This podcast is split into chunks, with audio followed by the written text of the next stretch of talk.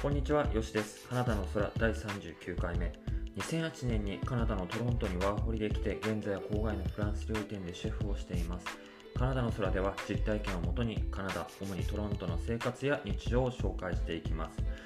す。さて、8月30日の月曜日なんですが、初めての YouTube ライブインタビューというのが終了しました。いやーね、始まる前は結構緊張してちょっと落ち着かなかったんだけど、というかね、やることが終わらなくて、その日。バタバタしてて焦ってたっていうのが正直なところなんだけど、まあ、めったに緊張しないんだけどその時にはねギリギリまでまあ家族のご飯作ったりとか子供にご飯食べさせてとかでお風呂入れてみたいなことやってたからねすごい忙しいテンションのままインタビューやりたくないなと思ってていろいろ頭の中も整理したかったからで焦ってたっていうのが正解なんだけどっていうインタビューの話は後にしましょう。はい。さて最近のトロントなんですが9月に入ってだいぶね暑さも落ち着いてきて今日とかは20度前後で涼しかったりするから朝ね子供を送っていく時とかパーカー1枚とか羽織らないとちょっと肌寒くなってきて秋模様になってきました。雨もね最近多くなってきて昨日の夜もね雷すごくて今朝ぐらいまで降ってたんだけどで先週末も雷がすごくて結構荒れてたねっていう感じだったんだけどでコロナの状況は最近徐々にまたオンタリオは上がってきて850件とかになったりしてるんだけどワクチンもね2回目打った人60%とか70%だと思ったんだけどそれでも上がってきてるのは止められないかなっていう感じで。で先週からね学校も始まったんだけど12歳以下の子はワクチンが打てないからまだ学校が始まってこれからどうなるのかなっていう感じでみんなどうなるんだろうねって心配はあります。はい実はね、このポッドキャストでもちょっと言ったんだけど、あのワクチンパスポートっていうのはオンタリオでもできるようになりました。前にね、オンタリオではできないんじゃないかって言ったんだけど、できます。9月22日からなんだけど、ジムとか映画館、それからね、レストランに行く人とか、2回ワクチン打ったっていう証明と ID の掲示が求められます。それがね、10月12日とかまで、まあ、それ以降はアプリと QR カードができるみたいなんだけど、確かね、銀行とかはね、2回打ってないと働けないとかっていう独自のルールがあったりとか、結構そういうところが増えてきて、アメリカとかも、あのメディケーションとかの理由とかじゃないと、2回打ってないとクビにできるみたいな法律とかも決まったらしくて、ちょっと厳しくなってきてるんだいぶね、あのワクチンに関しては。でね、あの9月22日から10月12日までの期間なので、ウェディングとかに出席する人も全員チェックしなきゃいけないのね、ID とそのワクチンの打ったっていう証明。かなり大変ですごい時間かかるでしょって話でで今うちのお店は週末とか300人とか400人お客さんが入るんだけどまだこれフルで入ってないんだよだから、ま、だけどそれをね入り口で毎回チェックしなきゃいけないからほんと時間かかって多分遅れが出るよねっていう結婚式とかに。ただそれに伴ってリストリクションって言ってルールとかもまだ変わってくるだろうって言われてて、まあ、受け入れられる人数が減ったりね。で10月にはもう1回ロックダウンやるかもみたいな噂もあるし、まあ、コロナとはまだまだ付き合っていかなきゃいけないんじゃないかなっていう感じです。はい。まあ、どっちにしてもね、日本が落ち着いてくれないと日本には帰れないよねっていうあの周りの日本人の子たちと話してるんだけど、早くね、みんな海外出るようになるといいよね。うん。さて、今回は前回車を買った話をしたので、まあ12月の忙しいクリスマスまでのシーズンの話をしようかと思います。クリスマスにちょっと旅行行ったんだけど、旅行の話をすると長くなりそうなので、旅行に行ったというところまで話して、また次回ね、旅行の話をしようかと思います。それでいきましょう。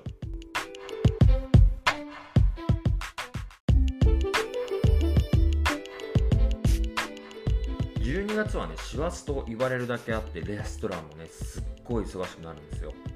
普通のね、レストランのダイニングも平日のお昼なのにほぼ毎日100名入るし夜もね100名超えが普通なのに普通の平日とかだと大体30名とかランチで入って土日と、ま金土かぐらいにならないと100名超えっていうのはめったにないのだから普通の週末が毎日あるみたいな感じですごい忙しくなるのね。しかもその時っていうのはえウェディングをメインでやってなかったから今みたいにウェディングだからレストラン閉めるってこともしてなかったんだよね。イベントもね忘年会シーズンだから平日は昼に2つ3つ入って夜も3つぐらい入るのが毎日普通だったんだけどだからレストランで働いてるクックシェフはねフル回転で12月ほぼ収録で朝9時に行って夜11時後帰るみたいなのが普通だったんだよね、まあ、地獄シフトだよね。しかもねその時は俺らトロントから通ってたから3人、まあ、朝8時とかに出てうちに帰ってくるの12時とか普通だったもんね。今考えると頭おかしいなと思うよね。よく事故らずに生きて帰ってきてたなと思うもんね、まあ、その時はとりあえず必死で学ぼうと思って、まあ、何で何が何でもついていこうと思ってたんだけどまあ、それで実はね一番最初の年のクリスマスっていうのは旅行する予定を立ててたんだよね。トロントにいた時のお店はクリスマスに閉めてたから2泊3日で奥さんと LA のディズニーランドに行こうかって予定しててまあそれでお店が急に変わったもんだからどうしようってなったんだけどもうすでにね飛行機のチケットとかもあったからキャンセルできないんだよねってシェフに相談して、まあ、どうしてもって言って休みもらってまあ、それがねとにかく忙しくてなかなかねその12月のクリスマス用の仕込みが思うように終わらなくてクリスマスの週になってああ明日からやっと LA 行けるのかってなったその前日だったんだけどイベント組がやるはずのクリスマスの仕込みは全く終わってないってことになってでダイニング俺らがやってそのレストランのサービス終わってから手伝うことになってもうその時点で10時とか11時ねで手伝いに行ったらじゃあ何やんなきゃいけないの？って言ったらスープから作らなきゃいけないんだよって話になっては？え？3時間4時間コースやもうスープ作るってなったらえ？マジで？っていう状況になったんだよね。それで結局終わったのが3時過ぎてたんだよね。めちゃめちゃやることがいっぱいあったから全く携帯とか見てる余裕なくてその時シェフとか今一緒にやってる相方俺と3人まあ、トロントから帰ってた3人全員奥さんからメール来てて そりゃね3時にもなって帰ってこないなんて心配になるよねっていうね。はい。で、まあ、次の日は夜のフライトだったから現地には早朝着く予定で結構ゆっくりできたんだけど、まあ、トロントからねアメリカに行く時っていうのはちょっとシステムが違くてトロントの空港内でカナダの出国手続きっていうのは普通にしてアメリカに飛ぶ飛行機っていうのは入国手続きっていうのを空港内でトロントの空港内でやるんだよね。でアメリカの飛行機に乗る前に入国手続きをするからアメリカに着いてからは何の手続きもなくそのまま乗れるの。これ何が違うかって基本さ、まあ、カナダも日本もそうだけど出国手続きっていうのはカナダとか日本でするじゃん成田空港とかで。で、まあ、現地アメリカとかに行って入国審査をするんだけどカナダとアメリカの場合は空港内にボーダーみたいなのがあってそこで入国審査をして飛行機に乗って行くからその現地に着いてから入国審査ってのいらないんだよね。これ場所によってかもしれないんだけど LA に行った時はそんな感じでした。実はねここでちょっと大きめなアクシデントがあって奥さんがね PR カードを入国手続きした後になくしたんだよね。で2人でかなり焦っていろいろ探し回ったんだけどなくて。でなくしたら入ってこれないっていうのがあったりカナダにね。どうしようっていろいろ考えたんだけど見つかんないからで帰るわけにもいかないし、まあ、しゃあないからとりあえず行って遊んで帰ってきてどうにか問題になったら考えようってことになってひとまず忘れることになって。で飛行機はね8時間ぐらいのフライトだったんだけど日本に行く13時間とかに比べれば全然短くてしかもすっごい疲れてたからがっつり寝てあっという間に着いたという感じです。はい。空港にね着いたら友達が車で迎えに来てくれてその友達っていうのはトロントで出会った一緒にサッカーやってた同い年の子で東大出身で研究員っていう俺が普通に生きてたら全く縁がなかったであろうっていう友達なんだけどそれがね海外に住んでるとねつながってしまうという面白いところでもあるよね、それでねあのそのアナハイムっていう今エンゼルスの大谷選手がいるところなんだけどそこにディズニーランドがあるからそこまで行ってで初のね本場のディズニーランド、まあ、ここからの話はまた次回。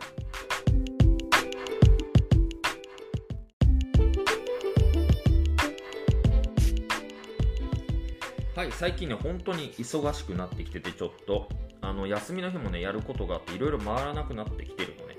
ポッドキャストとかも仕事が短かった時とか少なかった時は仕事中にネタ考えたりとか帰ってきてから話すことをまとめたりとか原稿書いたりしてたんだけど今はねちょっとそれが難しくなってきてて今12時間とか13時間とかざらに働いてるのね。だから単純に時間がないんだよねって話でで YouTube もねちょっと焦り始めてたりとかやらなきゃって感じが自分の中で出てきちゃってるので今週はお休みしようかと思います。焦ってもねいいのができないし自分がね納得いくものを出さないとやっぱり見てくれてる方にも失礼だしそれが伝わっちゃうからちょっと今週は作らない方がいいかなっていうので休憩します。はい。でその代わりにねこのポッドキャストっていうのを今回上げたりとか YouTube のネタを整理したりとかクックパッドにあげたりしようかなとは思ってます。少しでもね流れは止めずにいこうかと。一応ね YouTube の方も最近ほぼ毎日1人ずつぐらい登録者数っていうのが増えてるんだよね。ありがたいことに。ではいインタビューを終えての感想を言いたいと思います。もっとね喋れた感はあったなっていうのは正直あります。もっとね喋りたいなと思ってることはいっぱいあったんだけど、まあ、最初だしとりあえずね知ってもらえるきっかけになれればいいかなと思ってたし、まあ、合格ラインかなとは自分では思います。あの後ね実はこれの2個前のインタビューに出てた和食のシェフの方から Facebook を通じてメールをいただいたりとか後輩がね働いてるレストランのシェフだったりするからねいつかつながるんだろうなって気はしてるんだけど、まあ、それとは別に最近嬉しかったことの一つにねカルガリーの方からインスタでメッセージをいただいてちょっと紹介すると日本語でカナダの食材や食品を使って料理を説明してくれくださる方を初めて見ましたって言ってくれてもう本当に嬉しかったなと思います。はい嬉しいなと思います。ケベック TV の方々も言ってくれたんだけどこういうチャンネルって初めてだよねってその海外の食材を日本語で説明するっていうのは。もう本当に素直に嬉しいです。でこのポッドキャストを聞いてくれてる人は多分知ってる人まあ覚えている方もいらっしゃるかと思うんだけどもともとねあの誰もやったことないことを俺のやりたいスタイルでってやりたいっていう話で最初始めたんだけど誰もいないからこそちょっとスタイルを確立するのに難しいかなと思ったりとかちょっと自信がなかったりしたんだよね正直。ででもまあだんだんねそうやって声をかけていただく機会が増えてそれが浸透し始めてきてるっていうのが本当に嬉しく思います。レシピだけじゃなく面白くないから、まあ、しっかりねあのシェフとして、ね、レクチャーも入れようって言ってたのもだんだんそれが根付いてきててそれをね評価していただくというのが本当に嬉しいと同時にしてやったり感っていうのもあったりします実は。はい。まあ、そしてねあの YouTube を始める前にこのポッドキャストで言った通りコラムの話をいただいたりとか西にも東にも広まり始めたりで本当にねこの場で言ったことが現実化してるっていうのは面白かったりします。ただねあの